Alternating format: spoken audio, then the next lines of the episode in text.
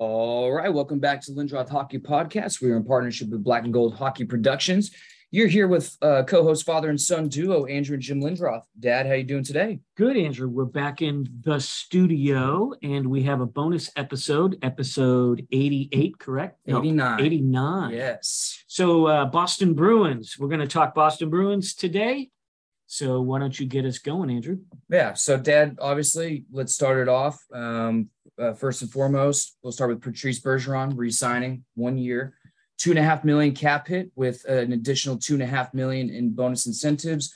One of those bonus incentives, I think that is just one of them, is he plays in 10 games. So, so much like a Kevan Miller, you know, you play 10, 20 games, you rack up the millions. So, um, which don't forget, bonus incentives, I believe, do count towards the cap hit, but it's next year with the bonus overages if you're a cap space person. So, it's it's 2.5 million this year, but there'll be a price to pay, I believe, next year for bonus overages, which Right. helps assign players, especially guys that are 35 and up. Right. When, we're when I looked that. at it too, and there was a there was a signing bonus too of like a million dollars. I think it's base salary 1.5 mil, a, a signing bonus of a million.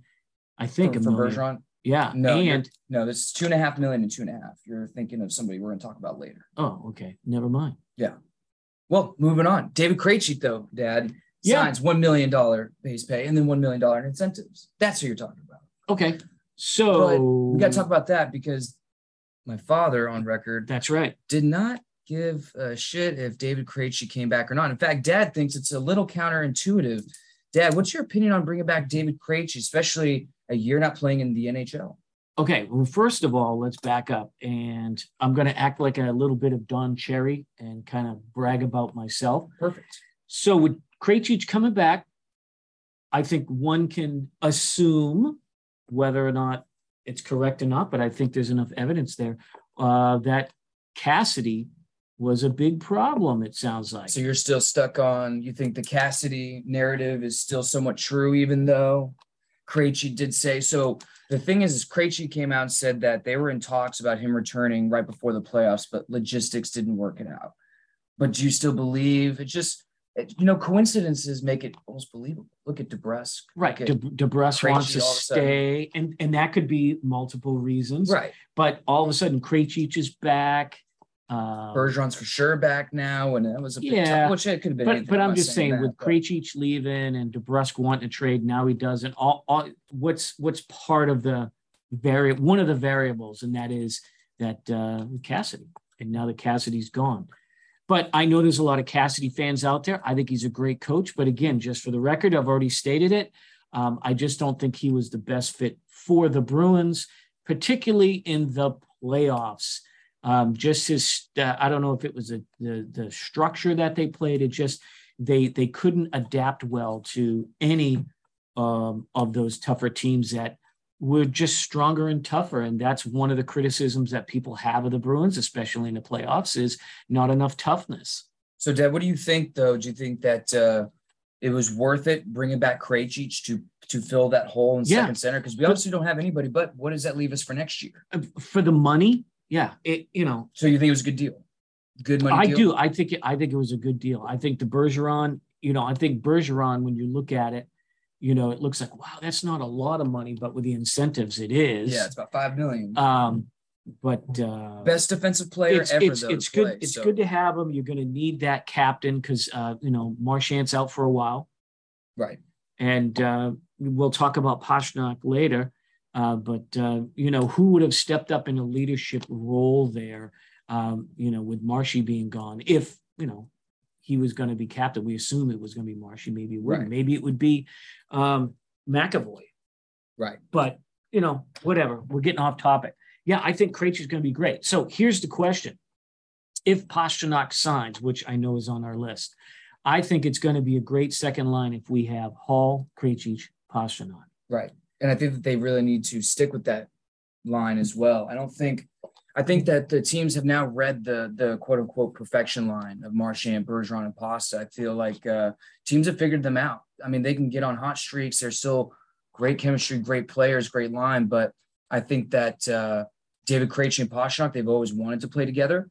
I know that a lot of people think that the reason why, like, remember when Krejci recently complained in an interview that Um, he was very upset that Haula was suddenly playing with Pastrnak the whole season. He was like, I wanted to play with Pastrnak.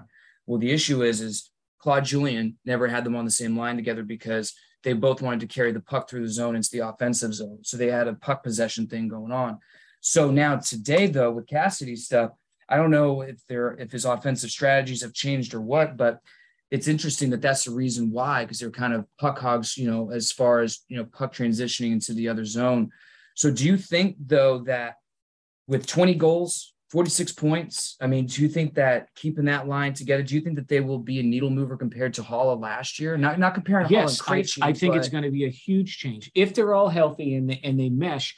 I think you're looking at Taylor Hall being a 30 goal scorer. So uh, that was going to be one of my next questions for this line, Dad. Is the biggest thing that, which I'm surprised nobody's talking about too much, is Taylor Hall, right? Yeah. Not that you know we expect him to put up 40 something goals, but he's done it before, and I think that he has potential to do 30. And with Krejci, if he stays healthy, he's still fast, right. plays his game, slows everybody down and Pastrnak being pasta, just you know, toss him the puck when he's near the net. He'll he'll shoot he'll shoot away. Yeah, and, and again, uh, should we should we go to Pasta since we're talking about him? Yeah. So um, one of the main speculations right now with Pastrnak, we know he has one year left, right? And he's up for a huge contract, and we're looking to sign him. Hopefully, about eight years, lock him up. Now, before uh, free agency started, Don Sweeney said that he was going to be very, very aggressively trying to go and, and re-sign Pastrnak, get him down before other bigger forward sign the market goes up for him. Well, now recently I, am blanking now on the name who just signed for oh Huberdeau signing around what 10 and a half million. They're all starting to set the bar for him, but now suddenly with Sweeney's uh, interview yesterday, he said that they're ongoing is the best way to describe it. And although that may not mean anything, and Don Sweeney is very uh, bleak with his messages, what do you think about contract talks to him? Because this is a player dad you lock up the year before his last year ends, you know? And what's the holdup? Pay the motherfucker. Listen, Pasha is not great defensively, has his hiccups in his own zone, but we have our perennial forward talent, our generational forward talent. We have McAvoy already locked up, and we're gonna have Swayman locked up, which we need to talk about later.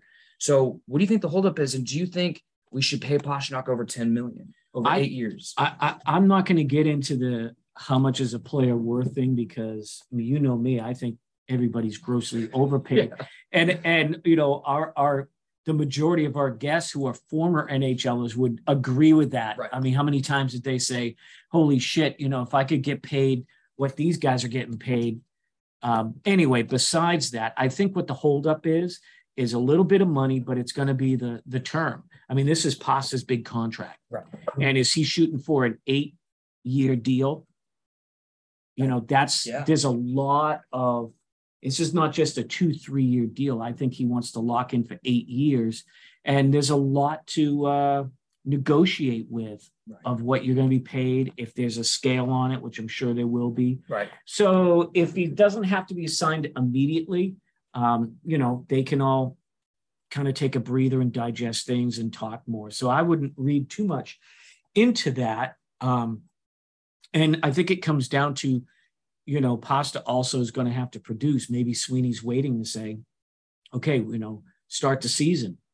Let's see what you got. Right. Because he's got to play the season, right? And I think that uh, you know the the Bruins fans that are panicking over that interview and kind of where their stance is with negotiating, um, I think that they need to relax because you know Pasta has also been in Europe the whole summer and has been busy. People have been doing their things. Plus, like you said, there's gonna be a lot of negotiation going into this. I mean, yeah, there's a big long term potential long term contract, right? And you know there's gonna be full of no move clauses in there too, and that's gonna be very important. You know, right. so it'll be interesting. But uh, but Dad, I know you're not big with the numbers, but that's what a lot of people talk about. Do you sign Pasta for ten million dollars or more a year for an eight-year deal? Let's say that we're going for the eight-year deal. We're going for the max term. But would you do it for ten or more? Yes or no? Probably not. Why? Because it's. I mean, you know me. I mean, I'm I'm a stingy. You don't like his defensive play, that's for sure. When he's, when he's cold, when he's cold, he's cold. But I like Pasta. But um, you know, like I say, you also if you get locked into a long term, there's too many things, and I think that's what it is. It's a long term. If it's like a two, three year deal, right. then we can talk straight numbers. It's going to be, you know, how good is he going to be in six years, and right. how much should he be getting paid in six years? Because then if it's not working out and he turns into a shitty player or he gets a couple injuries Yeah. and he can't come back and play, how the hell are you going to get rid of him? Yeah, absolutely. So there's a lot there to, to think about. You know, I hate being closet GM or couch GM. Right. Um, I just don't like that business side of hockey. But 10 mil, no, I I, I don't I don't think. Don't And I- forget, and- and I know Bergeron and Marchand are making less than seven million, but that is a whole different time. I know, yeah, and I know we're going to talk about cap space, but that becomes a problem too. Is cap space, Right. You know, with teams. So I think we're just going to have to leave it. We know he's coming back to play this season. I, don't think there's a rush. If it's a long term deal, let him work it out. Yeah, it'll be interesting. I think that if he wants 10 million or more, eight years, in my opinion, you do it, you sign him because the Bruins right now, for some reason, Dad, I, I don't know what it is, but the Bruins have a hard time ever having a pure goal scorer on the team. Going back through all their history, do you have 40, 50 goal scorers ever? Like, you know, you have a Cam Neely every once in a while, but really, in the past 20 years, I, you need to keep this kid. Yeah, you need to keep them. really but- need to keep But like I say, you know, if it's if if I was a GM, I'd be concerned about the length of the contract, not just the amount. And I think you're getting hung up on just the amount. Sure, but also too, in the and I guess the way that the hockey contracts work, if you sign him for two or three years this year for 10 million, after that's up, he's gonna be commanding more, more likely unless he Maybe. suck. But we don't want to get hung up on that. Dad, the last contract I did want to talk about before we kind of just overview that and hit the last few things. Pavel Zacha, who I'm not sure if you're familiar with, New Jersey Devils guy, um, homegrown, I believe he's no, he's he's he's Czech guy, but he's been from around the area now with New Jersey, and he's former first round pick. Mhm. I think he was a top 10 pick too. So lots of potential there, but I don't think he's I don't think he's even eclipsed more than 40 points in a season yet. But there's some potential there. Big kid too. I think he's 6'3, over 200 pounds. What are your opinions on it? He did sign for one year, three and a half million. So they avoid arbitration. The only issue with that is, is he was a restricted free agent. With him signing only one year, that now makes him an unrestricted free agent at the end of the season. And we just traded up Erik Haula one for one. So with all that being said, Dad, what are your opinions on it? The deal with Haula. We did get younger. Haula was what 30, 31, and we went to a 25 year old. So I think that this was a kind of a masterclass by Sweeney, but I don't know if I like the contract. Um, you know, I don't, I don't know. I mean, it sounds like a, a, a decent trade. It's, it's kind of a band-aid. Yeah. Um, and you know, see if, see if it works out, you know, and see if he, you know, remember, I mean, players are going to chase the money Right. and we don't blame them because this is their job and they're only going to have so many prime years or just years total to make money in hockey. Right. So I don't blame them for chasing money. But there's also a thing with team culture too. And it's kind of be as you're getting later into your 30s, culture, teammates, team culture matters, I think, to some players. And, you know, maybe if he gets in with the Bruin, he likes the fans, he likes the area, he likes the culture of the organization. And maybe he's willing to say, hey, you know what? I'll sign another contract if he's a UFA. Yeah. And I think he would be a, a good snag too if he ends up fitting in, which I'm surprised three and a half million too. Like I said, his numbers haven't been impressive. I think him being a top 10 pick, if I'm not mistaken, I want to keep saying that, but that definitely helps his value. Um, but he's clearly very confident in himself, especially with just a one year deal. He's going to be looking for a little bit more after that, but we'll see. Um, I Oh, am excited for him. One contract I do want to mention that, Yeah. I, that I think is kind of cool. So Studnicka, right? Studnicka, yeah, So signed He- very low, almost bare minimum too. yeah, but what did he get out of that deal? A one way ticket. his, One-way ticket his second year. second so year. he's finally taken it to the Bruins organization and saying, I belong in the NHL full time. I'll do one year at this minimum and I can Two go way, right? Right year. two way. So I'll go up and down. But the next year, I'm I'm up and I'm staying up. Right. And I think that's a smart move from his his team, his side, his agent Right. because um, I mean, how long are you just going to keep going up and down, up and down, right? Right. You're not going to make the money. You're getting older. Um, it's either you know at some point, even you know some of our guests said, at some point, if you don't make it, make it and stay there, then that's just the reputation you've got. Right. So you've got to put your feet flat on the ground with roots in the NHL and this second year is going to do it, or trade me right. and trade me to another NHL team, and they would have to honor that, I believe. Yeah, and I think that uh, you know people really after Studnicka's freshman year in the AHL, um, they really saw him as that top six potential. And I think right now, um, Cassie was kind of misusing him on, on, that top six role. And I think that he's better fit for maybe the fourth line. I say stick him on the fourth line, have Frederic down there, have Oskar Steen, which by the way, Dad, Oskar Steen will be a full-time Bruin if you're not familiar with him from this past season, but he has a one-way ticket to Boston for the next two years. So hopefully this fourth line changes because Nosek has been a bit of a disappointment. Yep. And, I, and, I, think that he could have done something, but um, with Studnicka breaking in, now you have Steen one-way contract starting this year. You still have a Frederic with one year left. Are you going to start seeing the guys like Nosek and, and obviously Hall is gone, but these guys starting to be replaced? Because remember, we still have Foligno still stuck there, and the buyout window's gone. We're obviously not trading him. He's got the no move clause. So, what what what are the Bruins doing? What do you think they should do for that to re-electrify that that bottom six, but most of that fourth line, man? Because remember, the Bruins almost won the cup that year when you had Kuraly, Wagner, yeah. Nordstrom. I mean, they were I, killer. You know, I think it's going to be. This is where the coach is going to earn his money. It's up to the coach at this point to motivate even though they're professionals, motivate them, find a chemistry, find what works, keep poking and prodding. There's certainly nothing wrong with competition, um, you know, of of playing time, especially that third, fourth line uh, players. So I think competition is going to be just fine. And if somebody's not doing well, like a Freddie, mm-hmm. then Freddie sits. It's someone else. You know what I mean? It's it's all going to be about taking advantage of opportunities. And I think the Bruins should get younger and not older. With that being said, let's quickly move to our defensemen. We have we have completely abandoned them. Um, before I get into how the Bruins cap space looks and who's going to be on the long-term injured reserve list starting the season, because the lineup will look different. Let's talk defensemen. Grzelcyk is out starting the season. He'll miss the first few months. So we're going to have Reilly in there. We'll have our Forborts, you know, your Cliftons, but who do you trade, Dad? Because we're at, and I'll just say now, we're at almost negative two million in cap space. If you don't care about numbers, that's fine, but you have to get rid of somebody, at least two people, maybe. So, what about our defenseman? Who's staying? Who's going? You I think Reilly is the guy to go. I think Forbort proved his worth in the playoffs with those block shots. That man was a beast. Yes, he he was. He was impressive with those block shots in the playoffs. Yeah, I don't know. You know, I mean, it's going to depend on what they're going to get. I mean, we talk about every time trades come about. It's you're not, you're not just going to get rid of a player. You're going to have to get something as good, hopefully better, but you're not just going to give players away. So hopefully they he keeps forward. Uh, but who, know, who would be the defenseman to get rid of? Or is it Clifton? It might be. It might be like a Clifton, but he's not.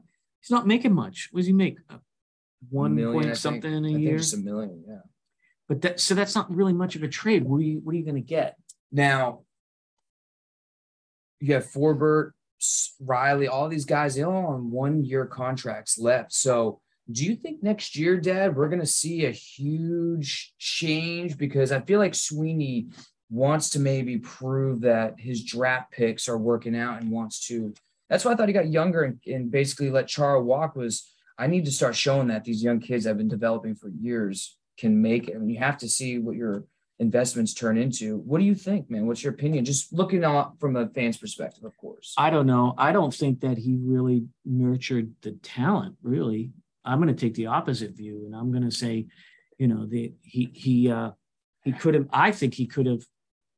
Let's put it this way: most of the the talent that's up and down or trying to get a chance up in the NHL that deserve a chance, you know, they just haven't really got it under Cassidy. And Cassidy didn't really, I don't think he he him and his team really nurtured the talent. That's just my opinion. Yeah. Um, so maybe uh, with a new coach and the new system, um, let's see what what what can be done. Let's see what can be done. But I don't think that they utilized all the talent that they could have. Are you still a fan of Grzelcyk? He got beat up. So I don't know. You know, I mean, all of a sudden you're in your late 20s and that could be, you know, you're too old in this league. Yeah. if you got a couple injuries and you can't be 100%. I mean, it's so tough. Yeah. But um, I think the Bruins are going to make deals. Uh, what about Brown? We still got Brown? No, he's gone. Uh, we let him walk, unfortunately. Yeah. yeah. I see that. I think Brown was a case of uh, we should have nurtured that. We should have given him some opportunities, and Cassidy didn't. Might be part of the reason why Cassidy's gone too. But I think that that's what the Bruins needed was that toughness. Yeah, absolutely. But um, they got problems on defense. But uh, you know, if we get uh, Lindholm back and he's healthy, I think that him and McAvoy, McAvoy's just a rock star. Yeah. Oh yeah. I'm not a. Carlo fan. You know that. I Yeah. don't. I don't think he lives up to his his size and and potential strength. But um, you know, he's still a good defenseman. He's still only 25, 26, still kind of growing into his body as a man. He's almost there, but man, he's got to use his size to his advantage. Be a little bit more aggressive towards those guys. I mean, they'd flinch. You going after. He's six Well, five. again, you're gonna definitely have a new person running the D. Yep. So you know, with new coaching changes Yeah. comes new systems, Hopefully a new way of Chris thinking. Kelly. Hopefully. Right. I mean, how many former players have we talked to talking about that they hate certain coaches because they were telling them too much? They just disagreed with how they feel that they should be playing. So let's hopefully a new coaching staff brings in uh, new opportunities and new ways of playing for some of these players that I I think not living up to their potential. So Jim Montgomery, new coach, former Dallas Stars coach. Yep. Um, let's just talk about the uh, the elephant in the room because people like to mention this, and we might as well talk about it. Um, remember, he was fired from the Dallas Stars due to his problem with alcohol. Yep. And now he's clean now and everything. Um, do you think that that should play into effect with his hiring? Do you think that with some people they say should be a worry, or do you think that that's actually shows resiliency? I mean, what are your opinions on that? As uh, like if you were the employer, If he shows up drunk, they're going to know. I mean, it's as simple as that. I mean, you, you know, you can't act like you can be a coach and be a drunk at the same time. You can't. Right. Not in today's game. and I don't even know how he got fired. I don't know if anybody even knows, but all I know is he had alcohol. I, I, I yeah, I just which remember he was dropped really quick, and some people doubt that he can do the job, but the guy's been clean. He's been doing well. He was a St. Louis Blues assistant coach last year. hey, so you know what? He's our head coach. Nothing's going to stop that. Nope. So, as a fan, um, you know, we're going to have to support him, give him uh, a year or two to see what he can put together. The real elephant, I think, in the room is the Bruins seem like they're going back in time, that they're reliving back in time, is what I'm hearing from some fans. You know, oh, now we're bringing the band back together. Like, oh, pretty soon we're going to Lucic is next. yeah, or or you know, uh, Char is coming back. You know, there's talk. You know, it's like, are these players as you know, um, you know, Bergie and Marchand and Krejci, are they going to be like they were in you know 2011, 2015? No. Um, but I wouldn't count them out. But again, faster, younger teams. I don't know. I mean, we've got some, we've got some, some speed. We have talent. Are we going to be a cup favorite? Probably not. But I think it's going to be an interesting season. Yeah, and I'm excited either way. I think getting Bergeron, Krejci, Zacha, everybody locked in and loaded. We know what we're coming for this season. I don't think that uh, we should be looking too far ahead. It's always important to do so, but uh, I'm, I'm ready for what looks like one last ride with everybody because everybody else's contracts are, are on one years. This was the, you know, final couple years that I think front office planned, and we got to kind of start from scratch. Well, and and I and that's kind of the complaint where uh, some some fans uh, and hockey observers are saying that um, it's poor drafting. Well, not only that, but it, it's kind of like um, you know you you're only shooting for next season, and there's not much in the way of development for the future. And I guess it's how you look at it. You could make the case that the Bruins are planning for the future, but you can make the case that they're now trying to take a step back in in time. I know the fans are, for nostalgia's sake, are happy Krejci's back. You know, like I said, with the bands back together, so to speak, right? Right. but um you know reality is is you know hopefully the team will be better than last year and not just you know it's almost like going to a star wars movie right Right. and you know the director has to have so many characters make an appearance, you know, just to appease the fans. And Right. I don't think this move is to appease the fans. I don't think it's part of Sweeney's move to woo over the fans by giving the fans something that they he thinks they want. Right. Um, I don't think that's the case. But uh, you know, the other elephant in the room is, room is should we have have uh, Sweeney back? And I think the Bruins should not have signed him. I was cl- I was clear on that, Yep. and I I will stay true to that. I think that they making a mistake by having him. Doesn't mean he can't do something good. Right. Right. Doesn't mean that some of his recent moves uh, is not, you know, making the team better. Uh, hopefully that it is, but I just think that we should have had a fresh sweep, Yeah. including Neely. Yeah. You know, you know, it just seems like everybody's just It's like the old boys on. country club. Yeah, now. it's just turning into it's just time for a, a change. Yeah. Well, and I think that uh, with Jim Montgomery coming in as the new coach, I think that it should really change up things. I mean, you could tell there was a little bit of turmoil, a little bit of, you know, something between the coaches and players. And uh, not that that was the main reason that we're trying to say that, uh, you know, why Krejci and DeBrusk decided to stay with the team. We're not trying to say that at all, but I definitely think that there were issues. And if you say that there wasn't at all, I think that you're very ignorant, in my opinion. I think that there was. It's clear he's calling him out in public after games and Bergeron going to him and saying, You need to stop doing that. You need to not disrespect me, first of all, or disrespect the young kids. You doing that's not going to help them. You know, there was already a rumor that he had to defend some younger kids because, you know, he didn't like that. He went to public after games, post game conferences, and, uh, you know, blame them. So it is what it is. But uh, speaking of Cassidy, though, yeah, go ahead. Well, I was going to say we haven't talked about goaltending. Swayman. It's his last year on his ELC. Ullmark is still signed for the next few years for five million. He ain't going nowhere with that no move clause. All right, so, he has but Swayman, we're gonna have to lock this kid up. I don't. It's like pasta, in my opinion. Don't fuck around too much with the negotiating. Sign him. Get it done and with term though. With term. Don't let him slide away. What do you think? I agree. Uh, you got to sign him, and He's he, It's he gonna was be- hot and cold. it's going it's going to be a lot of money locked in on goalies because you're going to have to pay the kid. Right, but you have two starting goaltenders. I, that's fine. The Bruins have been in that situation for so many years. and I think that that I'll go them. back to the '80s where uh, you know it was Andy Mogan and Reggie Lemelin. Right. And you know what? They worked together. Great. It worked. It, it- matter of fact, their relationship kind of reminds me of, Yeah. of, of their relationship, where there's a it seems to be a lot of support. And you know, the competition only comes in. I'm working to play my best. Right.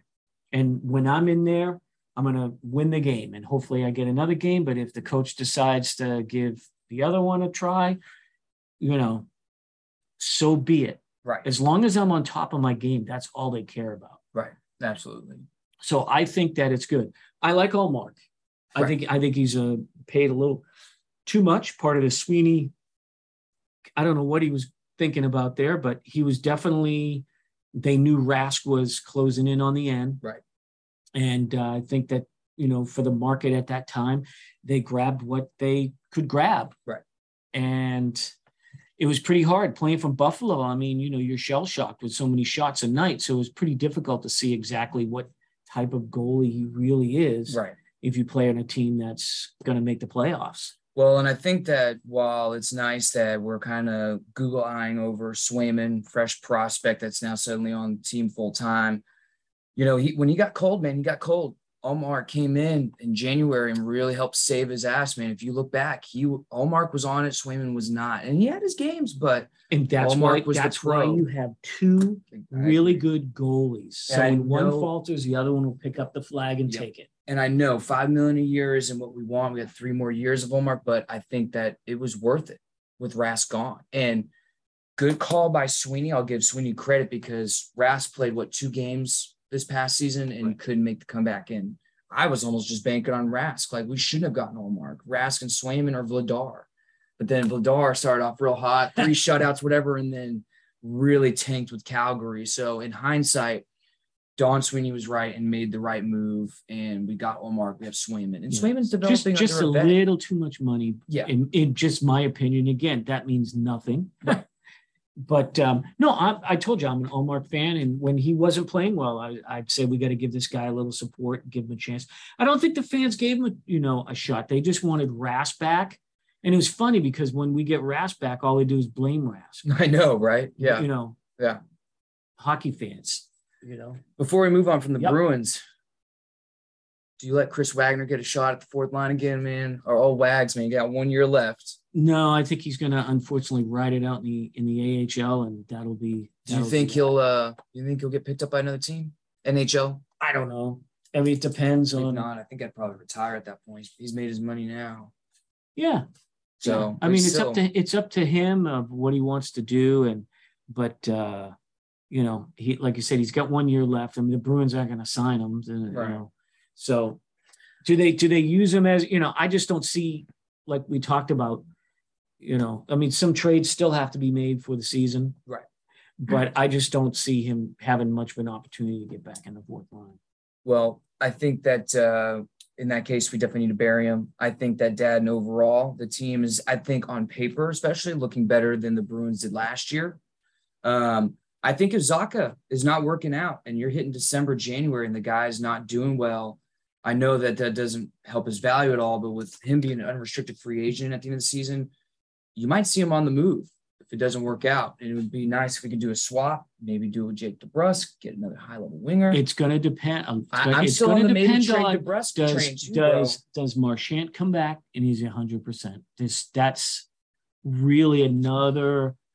The Bruins rely too much on these old guys, man, to get the job done. Don't you notice that? And the young you- kids just can't do it. You know, if anybody's going to come back hundred percent, it's Marchand. Right. But what happens if he can't? Right.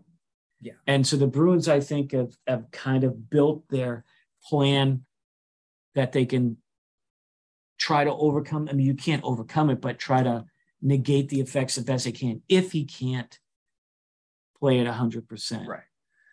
The Bruins are going to start the first uh, at least a month or so of the season without Marchand, McAvoy, and Grizzly. Yeah, How do you think the Bruins will hold up, Dad? You think that they'll uh, do just fine? I think they're going to survive, Do you think they'll? which Uh, means like five hundred percent. yeah, I was going to say, you think they'll at least break 500? Yeah, I mean, I think the goal is to try to stick there until you get your players back. this is the time where the rookies really need to step the fuck up. I know it's easier said than done. I'm sure a lot of them try their hardest, but look at Steen. He got his opportunity, but then when he got cold, he got sent back down for the rest of the season.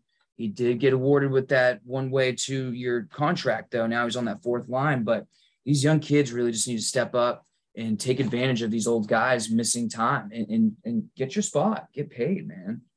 Right. And that's what they need to do. And Do you we'll- trade we'll. DeBrusk? Are you are you on the train? Are you on my train? Like I say, like if we can't get anybody better, again, yeah, I- but, like, again, again, for who? I know, I know. Pugliavari, no, I don't think that's a good one. I've seen that a lot. So we'll we'll see we'll see what what what happens. But that's where we're at with the Bruins right now. Yes, so we're just going to talk about just a few more things. Not take up too much more of you guys' time, but there's been so much going on, and and Dad and I we like to get together and talk about this stuff. So, uh, Dad, real quick, just going back to the Bruce Cassidy Vegas Golden Knights, they've been Cup contenders. The they were supposed to win it last year at the beginning of the season. Now Robin Lehner, they traded Marc-Andre Fleury to make Robin Lehner. Now he's injured for the whole season. And Dad, I don't know if you remember or even saw this. They traded Pacioretty away for future considerations to Carolina. Granted, it was a cap dump move, but what what do you think, man? They they they uh oh, and Pacioretty's comments saying that there was no accountability that he's like, you know, Montreal, if we were to lose like, you know, Vegas did the season, you know, I wouldn't be able to like live in Montreal for the summer, but in Vegas, I'm I'm out here in the sunshine, doing my thing, getting my car waxed. Almost like there's no big deal. Do you think that maybe if there is a small little Vegas, like they're not taking it seriously, but I don't know, maybe Cassie coming out change that. But I, I thought that those comments were a bit interesting. If there's What's going on with them? if well, I mean, I wonder if Cassidy has a reputation with the players yet. What do you mean? Well, you know how some of the players, it, it's kind of like they like certain coaches, and most of them dislike certain coaches. And uh, you think they wanted the hard ass? I don't know. You know, I mean, Cassidy's got his work cut out for him, And Bruins, when he took it over, was were an excellent team. I mean, you know, Claude Julien really had that team Right. going for a long time. Yep. Um, so this is going to be his chance to take a team that's sort of on the ropes, like you said, um, and see what he can do. And you know, I wish him the best of luck. Um, I, I I do believe he's an NHL coach, but uh, I just don't think he was right for the Bruins. Yeah, that'll be interesting when they play together. That that's for sure. But I just think that the Las Vegas Golden Knights are in big turmoil right now. They've definitely fucked their cap situation. They don't have a goalie now. Man, they're in trouble right now. It'll be very interesting to see what happens. I'm curious if Carey Price is ever going to be traded. I Yeah. thought he was going to Seattle for sure. Will uh, Speaking of which, Seattle really fucked up that whole draft looking back at it, but that's for another time. Do you have anything else on the Golden Knights, Dad? I just wanted to kind of bring up that they're just in a whole shitload of trouble now. And Cassie's definitely got his work cut out. No, no. The only uh the only other thing is uh it's going to be interesting if you're a Phoenix fan of uh the Coyotes going to the uh ASU arena Come on, man. That's for a few seasons. it is pathetic. It, it's sad that if you play top tier junior collegiate hockey, that you have better games. Canada and. Canada's screaming that they, you know, the Canadians want another team. They want Quebec. they haven't even won a cup in what twenty something years, right? A Canadian It- team. It doesn't it doesn't matter, you know, hockey's a way of life up there, especially in the in the Quebec area. And they want their, you know, Quebec team back. And I don't blame them. And when you see Coyotes and the sort of fiasco that's been the Coyotes, um, you know, they they have a point, but um, I we'll see if the Coyotes management can get it together. Remember, there was all sorts of problems Yeah. with them, and everybody is jumping on them with this arena being so small. But it's like, what are you going to do? And I don't know what happened with the Gila Arena or whatever it was was called now, of why that lease was dropped. And I'm imagining it had something to do with money. The Coyotes, remember the GM situation or the owners or whatever. The owner was involved with the GM's business. So who knows what's going on there? Hopefully they get an arena built, but Phoenix really hasn't been supported as a club. No, And haven't. and But and, Batman's and we lived there. We lived there. You were born there. Yeah, I don't know. And they're trying to hang it in there because they feel that in the uh, Southwest, you know, is a going to be a or is a good market for hockey. But So. I'm, I'm curious, Dad, as, as as I get older, more mature, and you start to think of adult things like taxes and things that I really, really hate with a passion, you start to look at other variables of like why players sign in certain areas. You hear now a lot about the no state tax with Florida and why a lot of players love signing their big contracts with Tampa and the Panthers. But now you're starting to see like with the political moves being made by Trudeau, with all still the the lockdowns and the different things going on in Canada, that a lot of players, even the can- Canadian-born ones, are left very unhappy.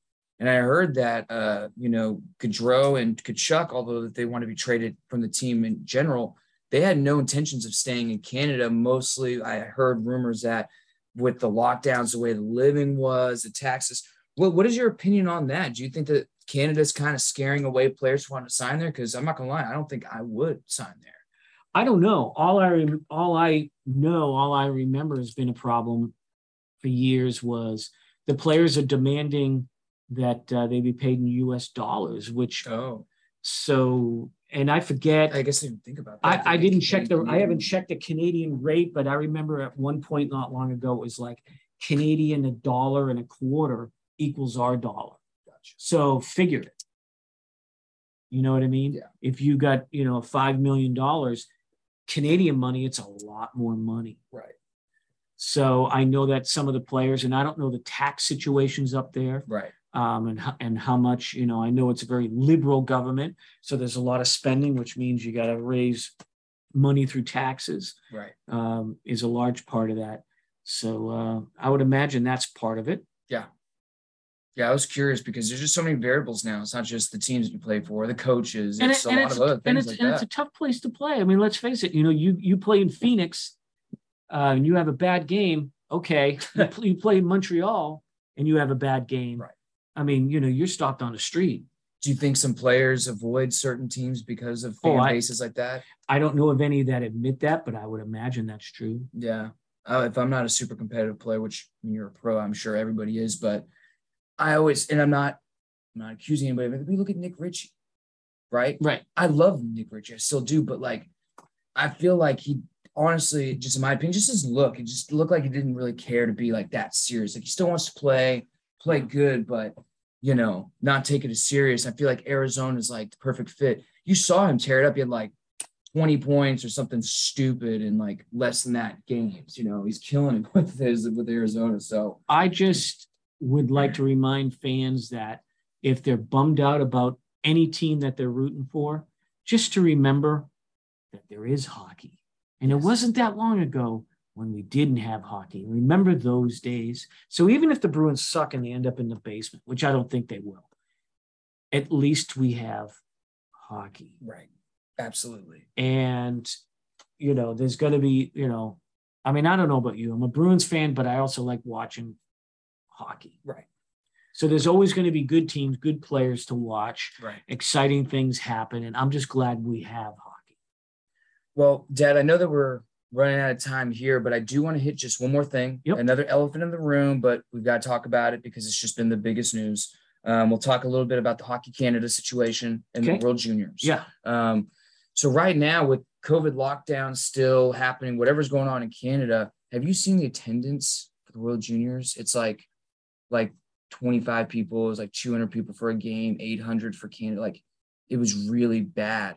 Do you think that the World Juniors is losing significance, or do you think I I, think a lot of it was due to Canada? I have, I had capacity? I have no idea. I was shocked, and just a lot of people were commenting and taking pictures. I was I was surprised nobody nobody's there. I would say um, that, you know, the, what organization is it? Hockey Canada? yeah, I think so. You know, the, the National Junior- Association I- or something. Yeah, Oh, yeah, the IH. I mean, you know, they've got a reckoning that they're dealing with. If, if there is, I mean, how many times are we going to go through any sport um, where there's cover ups, payoffs?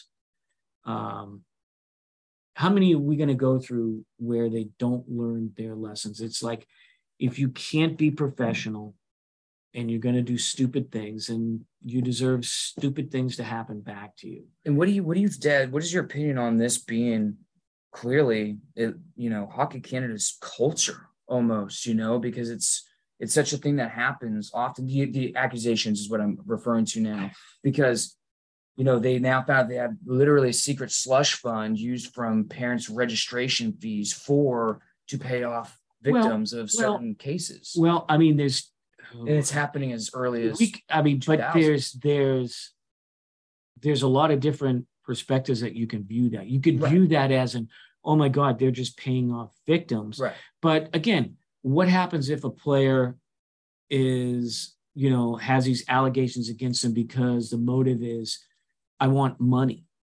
Right. meaning that Yeah. they weren't a victim and they're lying. Absolutely. Um, you know, even the U.S. Congress has a slush fund um, to pay for all these people that are claiming that a certain congressman or senator did this, this, and that.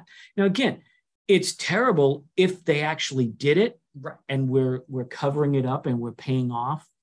That's wrong. Right. But the mere fact that the fund is there to, um, you know, help litigate or, you know, because again, it's even if everything goes to a trial, a criminal trial, and someone's got to pay for the defense attorneys. Right. Right. But it seems to me reading, and again, we would have to have a, a Canadian on here, Right. truthfully. Um, but just from a US perspective of reading about that, that this has been a problem, that there's been many people talking about sort of the old 80s jock mentality of being a, you know, the preppy jocks, Right. more of a, you know, those characters um, that Canada, Canadian hockey's had that Right. and especially if they're good you know they're catered to from junior high school on and they might take advantage of that or you know whatever the case may be i'd like to think that these guys are can see if they're really good and going to have a great career you just don't mess with that and of course the players we talk to unless they're lying to us, they all come from good homes. They all come, I mean, they have morals and they're professionals. And why would they do something stupid to ruin their potential career? But that's not to say that um, this this isn't happening. I know it's been a it's been a problem for a while, and now it's sort of coming to a head. And if indeed there was wrongful payoffs and cover-ups, then yeah, everybody needs to go. And I think the person running that now is a female, and she's an attorney. So they brought in somebody that's not sort of a, you know, hockey uh, supporter, so to speak. Okay. Um, but that's all I know about it. Um, if it if it is happening, then you know I don't care if it's the best player in the NHL right now. They need to pay the consequences Right. if they if they did that.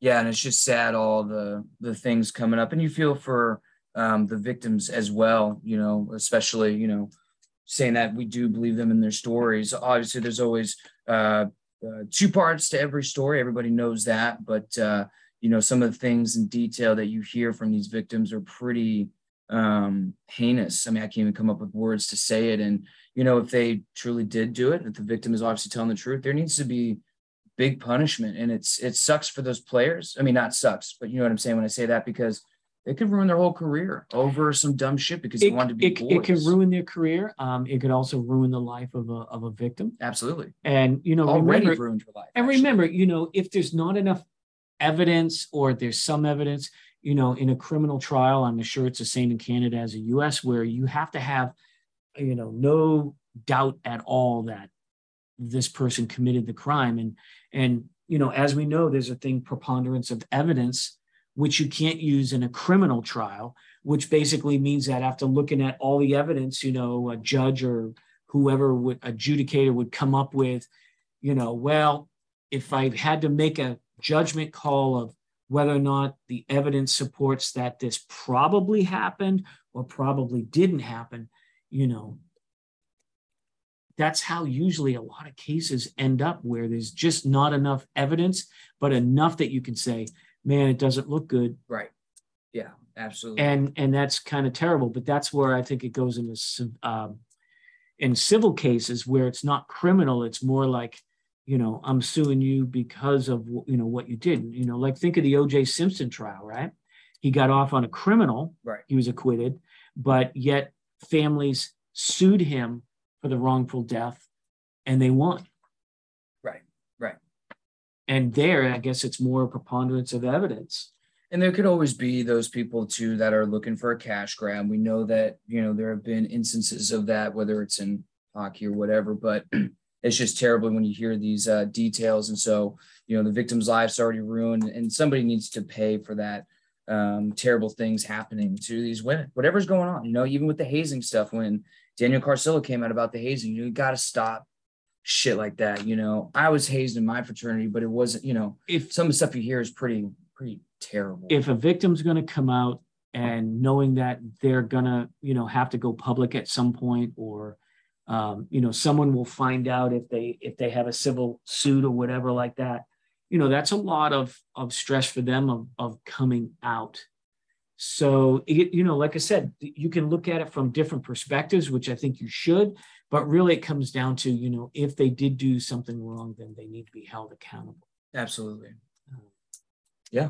But not to end things on a bummer. Do we have anything else or is that it Um, no, that's really about it. Oh, uh, we do have uh, on a good note two Bruins that are participating in the World Juniors. Go check them out if you haven't already. Uh, Riley Duran playing for Team USA. I think he's on that fourth line right wing. And we do have our precious uh, Fabian Lysell, Lysell, Lysell. We'll, we'll see how they all pronounce. I keep hearing different things. For Team Sweden, he's on Sweden. So um, they're both doing well. Uh, Lysell, I know, is uh, racking up those points. So I hope that he is a breakout this season, at least in the AHL. If he can make a spot, even on the Bruins for a couple games, man, I'm telling you, Dad, this kid's gonna be exciting to watch. I know you're not big into prospects and drafts and young kids, but this kid is he's got some serious talent. The Bruins actually drafted somebody, you know, promise. So yeah, we'll see what happens. And you know, maybe this is uh, Sweeney's big comeback. That maybe he's finally, you know, going to be an elite GM. Um, he'll have to prove that, but uh, you know, let's let's see what uh, what goes on. You know, when you when you suddenly don't like somebody, you can pick out all the negatives and overlook the positives. Um, but again, for me, there's more negatives and positives when I try to look at that objectively. But uh, we're stuck with Sweeney. So yeah, we got you got to support him. What are you going to do? Be mad at? I mean, he's you know your GM now, so you got to just like if you don't like the coach, right? He's the coach. I like to be dramatic and complain about anything, but you know we, we, we support them. We support all of all of them, whether our uh, opinions don't agree with them. So, so. we have just to uh, close us out. We've got some uh, some important milestones for the podcast. We'll be mentioning this as we get closer, mm-hmm. but this is going to be episode 89. Mm-hmm. I think we're posting this as a bonus. And um, episode 100 will be coming before you know it. And we just hit a thousand followers as well on thousand Twitter. followers on Twitter, and which is our main social media and, use. And I'm not sure if we have any UK listeners following this particular podcast talking about Boston, but um, starting to get a large following in the UK because we cover the EIHL, the British Elite League, and uh, uh, we were number two. Yeah, we got a notification. We were number two in either Spotify or Apple Podcasts for the UK and hockey. Yeah, and uh, you know that's certainly from our followers, and we have a lot of subscribers over in the UK. So um, if they're listening, we want to give you guys a hello and a thank you. Yep. But uh, we'll we'll try to do some UK hockey for the UK listeners. So yeah. kind of stretches us a little bit, Andrew. We got to not only follow the ECHL, AHL, NHL. Now we got to continue. Now we got to really follow the EIHL, yeah. and and we have a lot of players, coaches, and uh, you know we do find out some information that when it's appropriate we know about, but uh, we kind of get some inside scoops on things and and uh, it's kind of interesting for us coming from a fan base uh, outlet that we are. We're really getting a good uh, connections with a lot of players and coaches from various leagues. Absolutely, yeah. And uh, please don't forget check out the episode that we posted. Now it would be yesterday, Friday. Um, we are recording this on Friday, but Joshua Lehman, nice guy. My dad was not able to be on there for that um, podcast, but great guy. He's going to be a great player. Just signed with the Kansas City Mavericks in the ECHL, but last season won a uh, playoff championship title with uh, the Cardiff Devils in the EIHL. Absolutely. Um, really, really nice guy, and I enjoyed talking to him. So please don't let this episode distract you from that one. We just wanted to get on the air and also do that. Now, I also do have a couple of other guests that yes. we've already done that are coming yes. up. Rocco yes. Tullio, who is uh, the owner of um, God, the Oshawa Generals. I want to make sure that was right. Oshawa Generals and uh, we have a couple of others. Current ECHL guy, Chris Ordubai, who Ordubadi, sorry, um, really nice guy. I do you remember who he just signed with? He was former Norfolk Admirals for sure. Um, I forgot who he signed Off the with. top of my head, I can't remember. But we've got a couple of other guests coming up. Oh, and got, uh, don't forget Cal. We talked to Cal. Cal Heeter, yeah, former A and ECHL guy, yeah. AHL um, goalie. And then for our Bruins fans, more so our Providence fans, um, it was rescheduled. We were supposed to record it today, but um, in a few weeks or maybe even a little sooner, Matt Lashoff, yeah, former be, Bruins in, in Boston. So that'll be fun. But I'm really late for work. Actually, I didn't realize it was three. So my father's going to need to drive me to work right now. So we appreciate everybody staying tuned in. All right. Thank you guys very much. Catch you next time.